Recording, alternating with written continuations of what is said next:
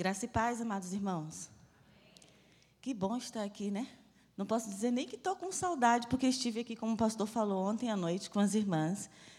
E foi muito bom, foi muito abençoador participar daquele culto, ouvir testemunhos de transformação de vida, ser ministrado também pelas canções, pelo Ministério de Louvor que aqui estava. E com a Ana Paula, ela me disse que ontem a igreja estava em diversas atividades, os jovens, né? Também. Então nós ficamos muito felizes de estar aqui também na Central mais uma vez. E eu quero dizer que com esse convite para falar no sábado à noite, no domingo de manhã, me sinto um pouquinho mais amada por vocês. Muito obrigada pelo carinho.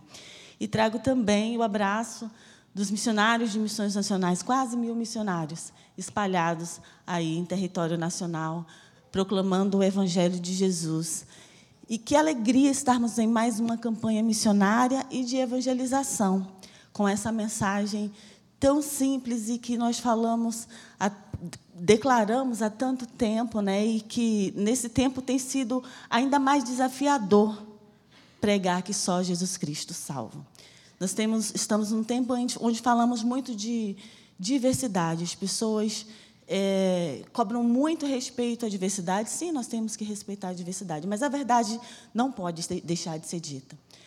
A gente tem essa logomarca onde temos aí o mapa do nosso país escrito só. Só? Só Jesus Cristo salva. E esse só Jesus Cristo faz toda a diferença. Algumas ferramentas de redes sociais que nós costumamos usar nas campanhas, né, que os irmãos colocam a sua fotinho lá, nós não podemos usar esse ano. Por quê? Para o mundo, há várias opções de salvação. Só Jesus Cristo salva? Ofende. E nós não temos permissão de colocar, de usar essa ferramenta por causa do só. Mas nós, como igreja do Senhor, que conhecemos a verdade, que vai libertar o homem do pecado, não, não podemos escolher usar uma ferramenta e deixar de pregar a verdade. Por isso, nós estamos aí com essa campanha e com o coração muito alegre em avançar pregando a salvação de Jesus.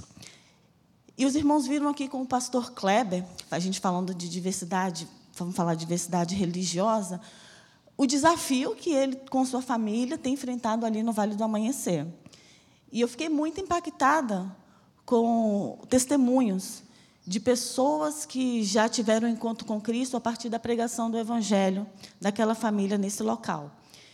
E a grande pergunta que é feita a igreja do Senhor hoje é por que só Jesus Cristo salva? Se nós temos tantas opções, tantas religiões, mas por que só Jesus? A resposta está aqui, na palavra de Deus. E nós vamos compartilhar alguns versículos que trazem respostas a esses questionamentos. O primeiro de todos é a nossa divisa. Dá para colocar a nossa divisa? Vamos ler todos juntos? Eu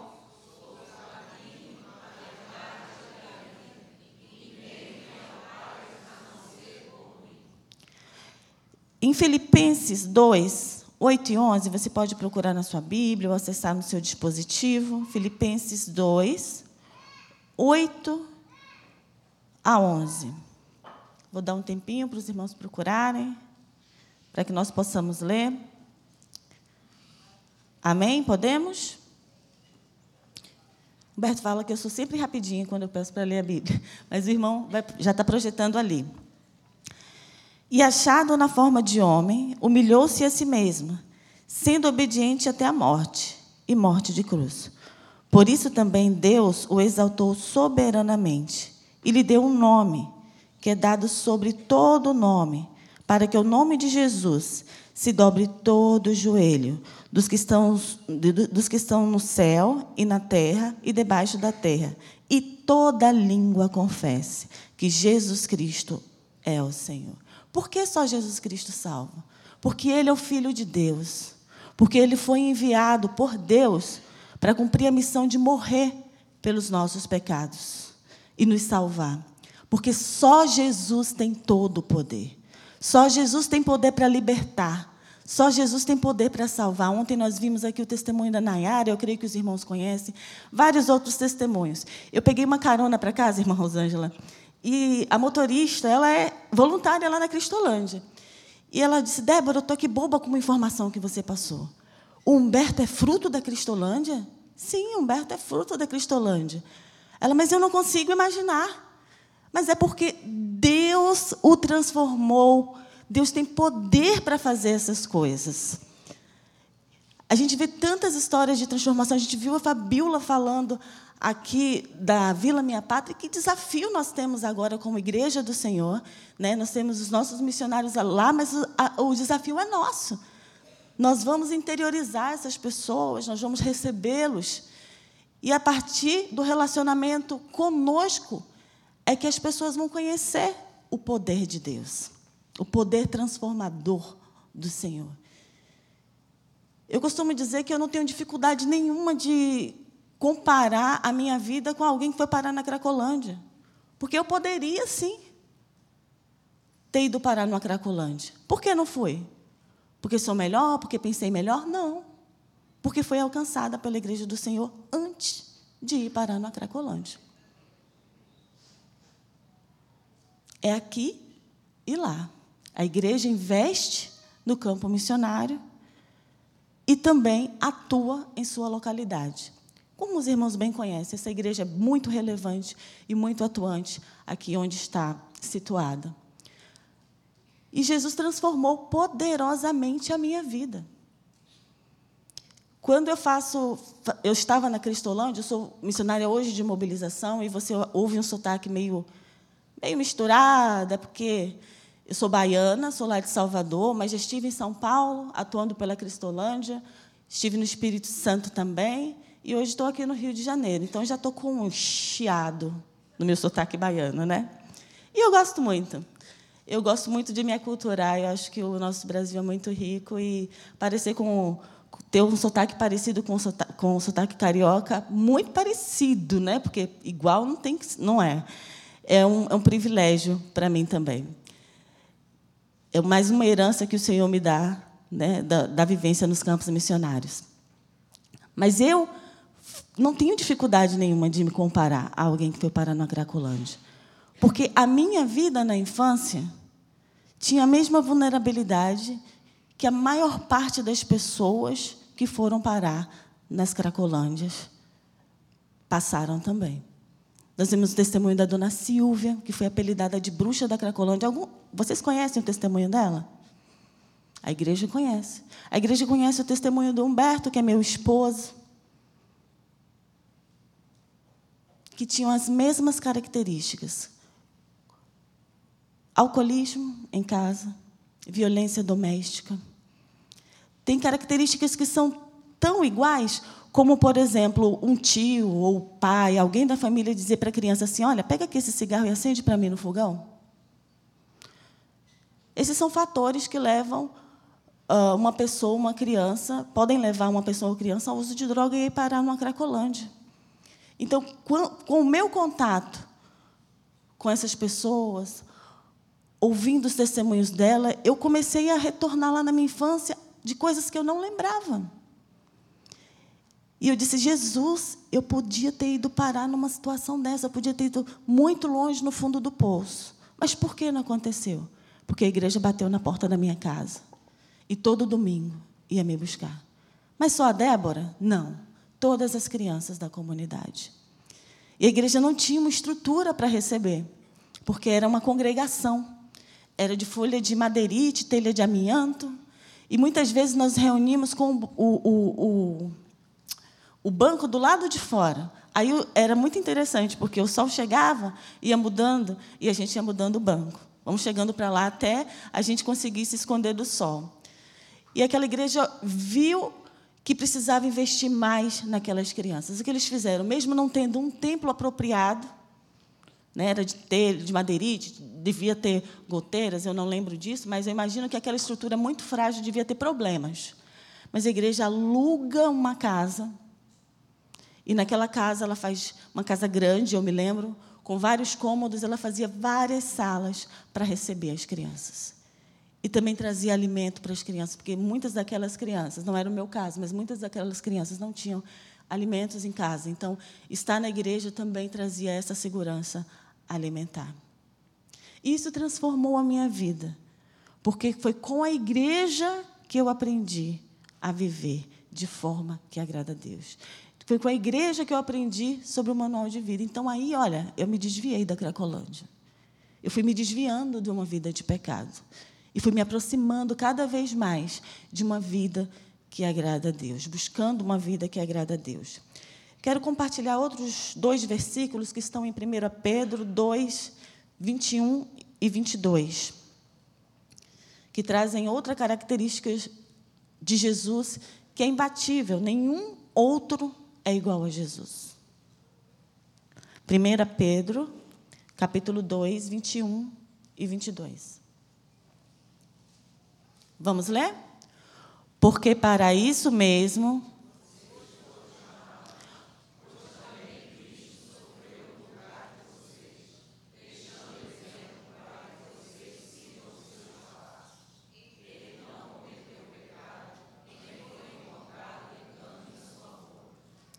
Vocês percebem uma característica imbatível de Jesus? Nenhum outro conseguiu esse feito. Jesus não tem pecados.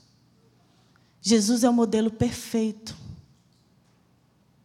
Nenhum outro é igual a Jesus. Por isso, só Jesus salva. E eu estava contando para vocês que eu fui aprendendo com a igreja a como viver de forma sensata, como diz Tito 2, a partir do, do versículo 11. Viver de forma que agrada a Deus. E cada irmão na igreja foi contribuindo para esse meu aprendizado. Os professores da escola de EBD, as mães de oração das mensageiras do rei, as conselheiras e auxiliares das mensageiras do rei. Cada irmão naquela igreja que eu participava foi contribuindo para o meu crescimento espiritual. E qual era o modelo que me era apresentado? O modelo de Jesus, que nunca cometeu pecado. E esse é o motivo, mais um motivo pelo qual nós podemos dizer que só Jesus Cristo salva. O pastor Kleber veio aqui e mostrou para vocês várias fotos do Vale, do vale do Amanhecer. Tem uma foto, eu gostaria que o, que o irmão Américo me ajudasse, fosse passando, que, uh, uma foto de um garoto. A gente não pode citar o nome, exatamente essa. Esse garoto, ele tem uma história que me impactou. E todos os dias, quando eu vou orar, eu me lembro dele. Porque esse garoto cresceu no Vale do Amanhecer, conhecendo as várias oportunidades que aquele lugar apresenta, que o mundo apresenta como oportunidade de salvação. Mas a igreja do Senhor já está naquele local e fez diferença na vida desse menino. Esse menino aceitou a Jesus. Esse menino frequentava lá as aulas de artes marciais, não sei se é karatê ou é artes marciais. E foi ali sendo discipulado até chegar o momento dele dizer que queria ser. Vocês se lembram? O pastor Kleber falou disso aqui? Batizado. E quando ele chega em casa, sua mãe diz: Não, você não vai ser batizado. As pessoas que praticam as várias religiões né, a, a, a, que invocam as várias entidades lá no Vale, da Amanhecer, eles entendem que o contato com a Igreja do Senhor é um impedimento para essas invocações. E, de fato, é. Porque Deus é todo-poderoso. E aonde a trevas, a luz chega e mostra a verdade. E esse menino viu a verdade através da Igreja do Senhor naquele local. Mas ele não pode cumprir o mandamento do Senhor porque a sua família não permite. Mas esse menino está convivendo com essa família missionária, sendo influenciado por ela através da palavra de Deus. Conhece os mandamentos do Senhor. E eu creio firmemente que ele já é a luz do Senhor no seu lar. E a minha oração é para que ele fique firme. Porque não é fácil a luta que esse menino enfrenta todos os dias para ser crente dentro do nosso país, um país livre. Ele enfrenta uma luta muito grande para permanecer nos caminhos do Senhor. Quando eu me converti ao Senhor Jesus, ainda muito pequena, foi num, de, um, de uma forma muito inusitada, irmã Rosângela. Eu tinha uma prima que era adolescente e ela limpava a igreja todos os dias de culto. E todas as vezes eu ia com ela. E ela subia no lugar onde tinha um púlpito e eu não podia subir. Eu queria, eu ajudava a limpar os bancos da igreja, eu era muito pequenininha, tinha oito anos.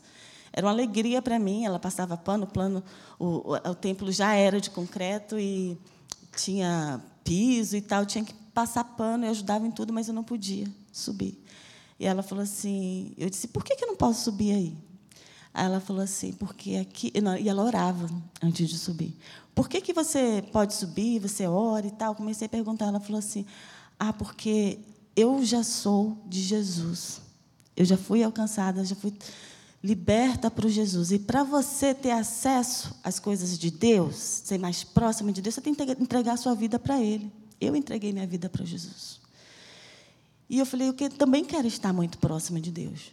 Eu quero servir a Deus em tudo. Eu quero alcançar o máximo que eu puder de estar perto de Jesus. Então eu quero entregar a minha vida para Jesus. E foi por influência da minha prima também que naquele momento de limpar a igreja, que eu entreguei a vida para Jesus. Há tantas pessoas, irmãos, que nos veem todos os dias. Ontem eu estava compartilhando que uma vizinha minha, de frente de porta, eu tinha visto algumas vezes o filho dela, o neto dela, mas eu nunca tinha visto aquela, visto aquela vizinha. Quatro meses morando na frente da minha casa. E aí um dia eu desci para levar a Lulu na escola, ela também estava saindo com muita pressa. E mesmo com pressa, ela me fez perguntas de ordem espiritual. Eu falei, mas por que ela me fez aquelas perguntas? Eu não falei para ela, eu sou de Jesus, eu sou cristã. E aí, na frente da minha porta, quando eu voltei, fui levar a Lulu na escola, quando eu voltei, estava escrito lá no enfeite de Natal, que eu nunca tirei. Jesus é a verdadeira razão do Natal. E eu falei, ah, por isso que ela me fez aquelas perguntas, porque ela identificou lá na minha porta que nós somos de Jesus. As pessoas estão nos olhando todo o tempo. E elas precisam conhecer Jesus através das nossas vidas. Muitas vezes a gente vai precisar falar, muitas vezes só agir. E com essa camisa, com essa mensagem de que só Jesus Cristo salva, a gente já está ali também proclamando o Evangelho de Jesus. Mas nós temos que nos preocupar com as pessoas que nos cercam. Eu tenho falado muito de criança porque o meu testemunho, a minha conversão foi enquanto criança. E a gente falou de vulnerabilidade. Você já imaginou e tem visto e ouvido as notícias sobre o sofrimento que as crianças têm passado dentro das suas próprias casas? Muitas vezes são apartamentos grandes, luxuosos, e crianças estão morrendo, mesmo na companhia de seus pais. Precisamos orar pelas crianças. Precisamos investir na vida dessas crianças. Todos os dias que eu oro com a Lulu, eu sempre peço a, a Deus, ela vou orando e ela repete, pelas crianças que estão em perigo. E elas não estão em perigo só se elas estiverem na Cracolândia, se elas estiverem na rua, se elas estiverem numa casa pobre. Muitas crianças estão sofrendo dentro de casas luxuosas e até perdendo a vida. Nós precisamos orar e pedir a Deus oportunidade de alcançarmos as pessoas. Lá na Amazônia, nós temos missionários nas comunidades e a igreja conhece. A igreja já teve na Amazônia, já teve várias vezes em campos o pastor teve no sertão, pastor é, Davi, teve no sertão outro dia, os irmãos conhecem vários testemunhos. Mas eu não sei se você conhece o testemunho do Rodrigo, Davi. É, da Amazônia. Vou contar aqui o testemunho do Rodrigo, que é um testemunho muito impactante para mim também.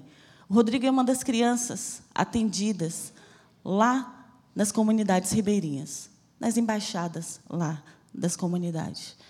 E Rodrigo tem aprendido dia a dia sobre a palavra de Deus, sobre como viver de forma que agrada a Deus. A irmã Rosângela falou aqui de milagres do Senhor. E o Senhor tem operado milagres nos campos missionários. E o Rodrigo também aprende sobre os milagres do Senhor através do estudo da palavra do Senhor. E nós temos o barco O Missionário, que leva o cuidado para as pessoas com relação à saúde, muitas vezes leva cestas básicas. E o Rodrigo conhece o nosso barco, que é o barco que traz alívio para o sofrimento, e traz a palavra de salvação, e também com as missionárias que moram lá junto com ele na comunidade, dormem em rede, os irmãos conhecem a realidade. E o Rodrigo chegou em sua casa e sua mãe estava muito aflita. E ele perguntou: Mãe, por que está acontecendo? Por que, que você está assim? E ela disse assim: Olha, é que só tem dois peixes, 16 pessoas para comer. E eu não sei o que eu faço para essa comida render. Os irmãos sabem que, sabem que na época das cheias também afeta a plantação. Então, a fome é um problema das comunidades ribeirinhas também. Mas o Rodrigo já tinha feito um estudo bíblico sobre os milagres de Jesus. E ele percebe que tinha uma história onde tinha também dois peixinhos. E que Jesus multiplicou os cinco pães e dois peixinhos. E aí ele fala para a mãe dele que ele aprendeu sobre isso e que, além disso, a missionária disse que ele podia orar, porque Jesus é o mesmo de ontem e continuará sempre e opera milagres. E o Rodrigo orou e sua mãe já ficou mais calma, porque com um comportamento desse a gente já né, fica com o coração mais calmo e feliz. E ela fez a caldeirada, colocou bastante água, os peixes e bastante farinha, que come muito no Nordeste e no Norte do país. E farinha incha? Não incha pouco, né? Eu amo fazer pirão. Faço pirão de peixe. Humberto falou que nunca viu tanto pirão na vida, com caldo de galinha, caldo de carne, caldo de peixe, tudo que tem caldo, eu coloco uma farinha lá, um pouquinho de farinha, enche faz um pirão. E assim foi na casa do Rodrigo, e todas as pessoas comeram. Glória a Deus. A mãe dele já estava mais calma e foi lá na casa das missionárias, toda orgulhosa, contar sobre o comportamento do filho. E as missionárias, com os olhos marejados, puderam entregar a cesta básica para a mãe do Rodrigo. E não só para a casa do Rodrigo, também para a casa de outros irmãos da comunidade. E o Senhor operou milagre? Operou milagre. Através da vida daquelas jovens que influenciaram aquele, aquele menino com a palavra do Senhor, que apresentaram Jesus, o verdadeiro Salvador. E o maior milagre não é esse, porque além do nosso barco, o missionário, agora nós adquirimos outro barco para estar com o pastor Feijão lá no Pará. Né? Daqui a pouco os irmãos vão ver as fotos do, do, do outro barco, está sendo preparado. Né? Foi recente, foi essa semana. E os outros barcos que não são da igreja do Senhor, que não são barcos missionários, levam sofrimento para as comunidades. Levam também alimento, em troca do sofrimento das crianças. Em troca de noites com as crianças nos barcos. É forte, mas é a realidade. E não é agora, não é uma novidade. Gerações e gerações passaram por isso e se torna, infelizmente, até meio comum. Mas o grande milagre desse testemunho é que o Rodrigo conhece o seu provedor. Conhece o Deus que tem todo o poder, que opera milagres e que salva a alma. Outro versículo que eu queria compartilhar com os irmãos está em 1 Coríntios 15, dois, outros dois versículos. 3 e 4.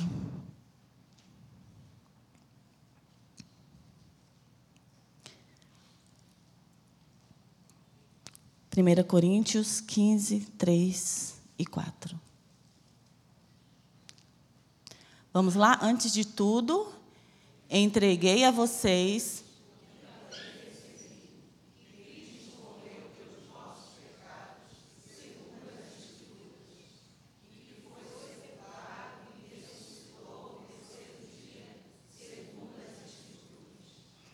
Só Jesus morreu pelos nossos pecados.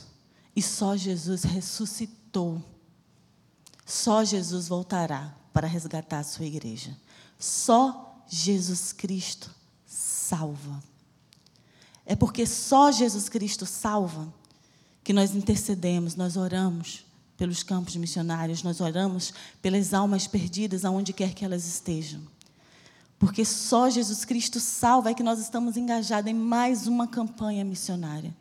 Porque só Jesus Cristo salva é que nós investimos na obra missionária, quando trazemos uma oferta. Eu costumo dizer que nas campanhas missionárias é onde tudo começa. É onde começa tudo, é aqui na igreja. Porque onde, estão os, onde estavam os missionários antes de estar nos campos? Na igreja. Onde estão os intercessores pela obra missionária? Na igreja. Onde estão os ofertantes? Quem faz as cestas básicas chegar, quem se deixa ser usado por Deus para as cestas básicas chegarem lá nas comunidades, nos sítios, para as pessoas que estão precisando, a igreja do Senhor. Eu poderia dizer aqui que, conforme for o desempenho da campanha, vai ser o nosso planejamento para 2023. Mas eu não posso dizer isso, sabe por quê? Porque os dois últimos anos nós fizemos reuniões e era certo que haveria crise. E nós estávamos certos que essa crise iria nos afetar. Mas foram os anos de maiores crescimentos em arrecadação de campanha de missões nacionais. Isso significa que Deus está operando milagres. Foram os dois anos mais difíceis para a nossa geração. E nós adquirimos uma ferramenta muito cara, que é a carreta missionária, que está abençoando no sertão. Então, é o Senhor que opera milagres. Mas eu quero me envolver. Esse é um privilégio meu. O Senhor me dá esse privilégio. Não fazer campanhas missionárias significa que vai também refletir no campo, porque quando eu estava na igreja e eu ouvi os testemunhos missionários, e assim acontece com as outras pessoas, é que nós entendemos o chamado de Deus para a nossa vida. Vocês participaram da campanha de 2011? Certeza, né? mas não lembro o tema. Humberto lembra o tema, mas ele não estava na igreja. Mas por que, que ele lembra desse tema?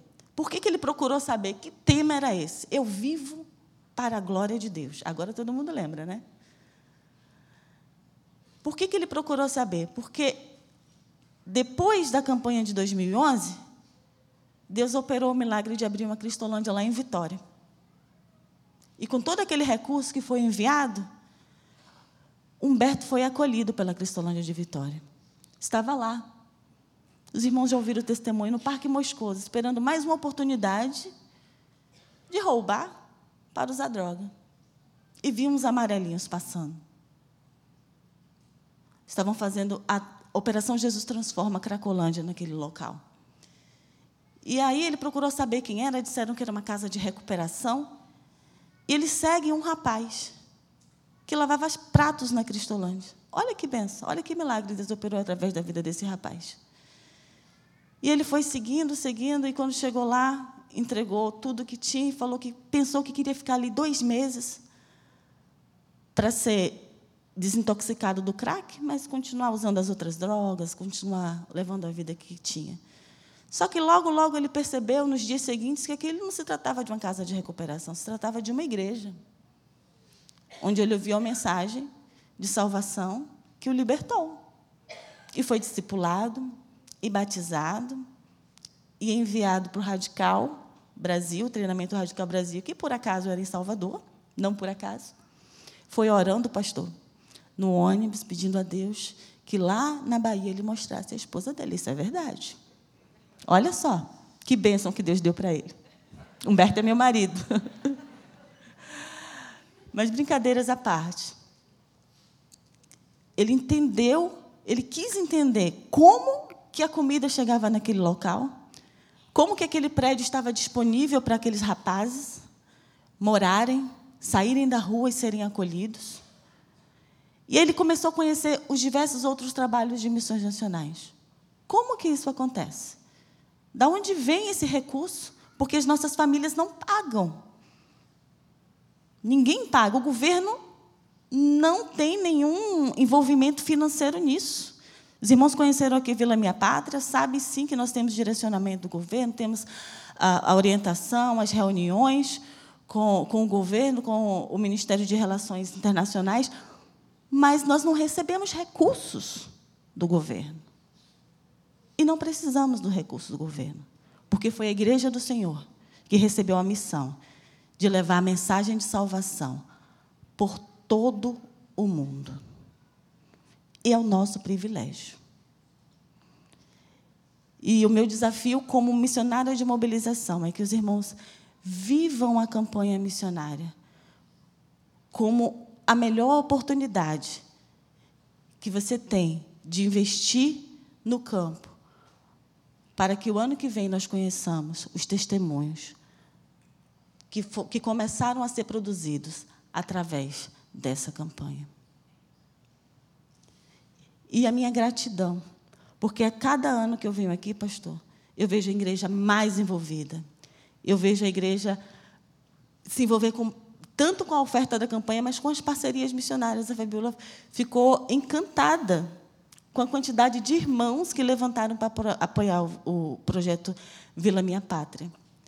E eu quero dizer para vocês que esse ano nós estamos sonhando não novamente com uma carreta, mas com mil radicais nos campos missionários, para que esses testemunhos se multipliquem. Para apresentar um bom trabalho? Não. Para que as pessoas sejam salvas pelo poder de Deus. Aqui na nossa região temos três moças saindo nos próximos dias para ir para o campo. Uma trancou a faculdade, a outra já tinha terminado, mas foi no nosso congresso de, de para jovens voluntariados. E quando ela chegou lá, na Lissa, chegou lá, eu falei assim: Ei, moça bonita, querida radical, ela me olhou torto, virou o rostinho assim, estava na fila. Eu falei: Meu Deus. E quando chegou no final, ela estava na fila do almoço de novo. E aí veio com lágrimas nos olhos falou assim: Olha, eu vou para, vou para o Radical Vila Minha Pátria. Próximo, próximo mês, aliás, não, a analista já está indo agora no final de setembro, já é essa semana que ela está indo para Vila Minha Pátria. São jovens que estavam nas igrejas, com mil planos pessoais, mas que o Senhor chamou. E elas atenderam. A Valéria, que foi radical Cristolândia. Não sei quantos, quantos de vocês foram na Cristolândia feminina e conheceram a Valéria. Depois foi para Italva, voltou para o campo. Quando estou pensando que Valéria vai vi viver o, o, ministério dela na igreja, ela falou assim: Débora, eu vou para a Amazônia. E eu preciso de parceiros. E onde estão os parceiros? Aqui, na igreja do Senhor. Os desafios são grandes, os irmãos já estão envolvidos, precisam se envolver mais. É sempre assim. Eu tenho sempre a impressão de que não estou fazendo nada. Sempre a impressão, e eu sei que os irmãos sentem o mesmo. Nossa gratidão a vocês que seguram as cordas. E vamos avançar? Vamos avançar com a Analissa, vamos avançar com a Valéria, vamos avançar com a Ana Paula, que também vai para Vila Mila, Ana Carolina, filha da Ana Paula, que vai para Vila Minha Pátria. E nós estamos com um congresso missionário para jovens no dia, nos dias 20, 22 e 23 de outubro na PIB de Madureira para levantar jovens vocacionados. E eu vou passar para o pastor Davi, depois passar para os jovens. Gostaria de estimular os irmãos a fazerem uma caravana para estarem conosco e para que os jovens também tenham essa imersão é, em missões naqueles dois dias. Vai ser muito bom e Deus tem nos direcionado a isso para levantar vocacionados para os campos missionários. Eu, por último, eu não sei se o, se o Américo conseguiu baixar. Está pronto? Maravilha. Eu vou passar um vídeo que foi direcionado para promotores de missões. Vocês vão ver muitas siglas. MAE, que é Missionário de, de, Alianças Estratégicas, MMVs, Missionários Mobilizadores Voluntários. No fundo, todos somos promotores de missões. Mas quando a Silvana disser promotor de, missão, de missões, mobilizador voluntário, escuta o seu nome. Tenta imaginar que ela está falando o seu nome. Eu fiquei muito emocionada quando cheguei em casa ontem, depois do culto aqui, e vi, vi e ouvi a mensagem que a Silvana passava através daquele vídeo.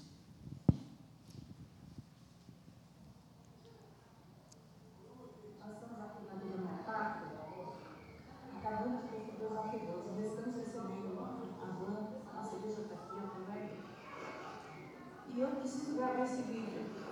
Porque aí a gente faz campanha, a gente trabalha com promotores, a gente se esmera na igreja, promotores que passam por momentos difíceis.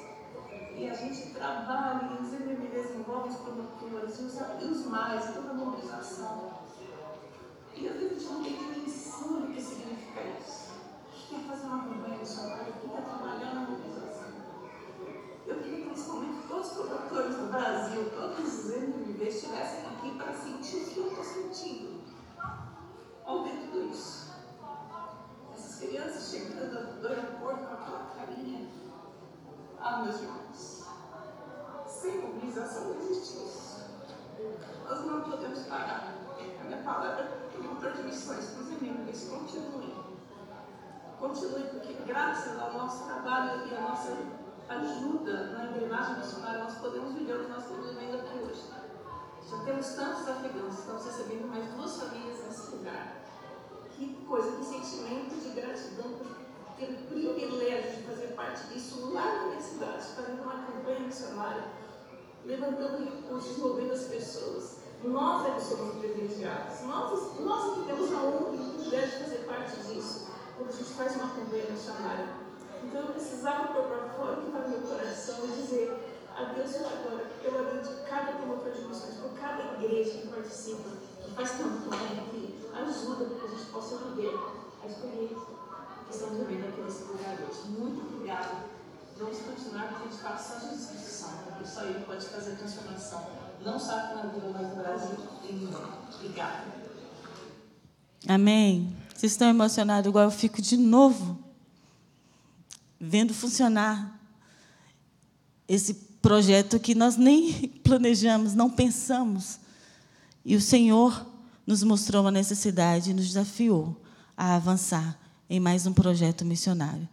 Então, nossa gratidão à igreja e dizer, irmãos, não desanimem. O Senhor está operando milagres, o Senhor está salvando vidas e você está envolvido nisso. Vocês aprenderam o hino da campanha de missões nacionais?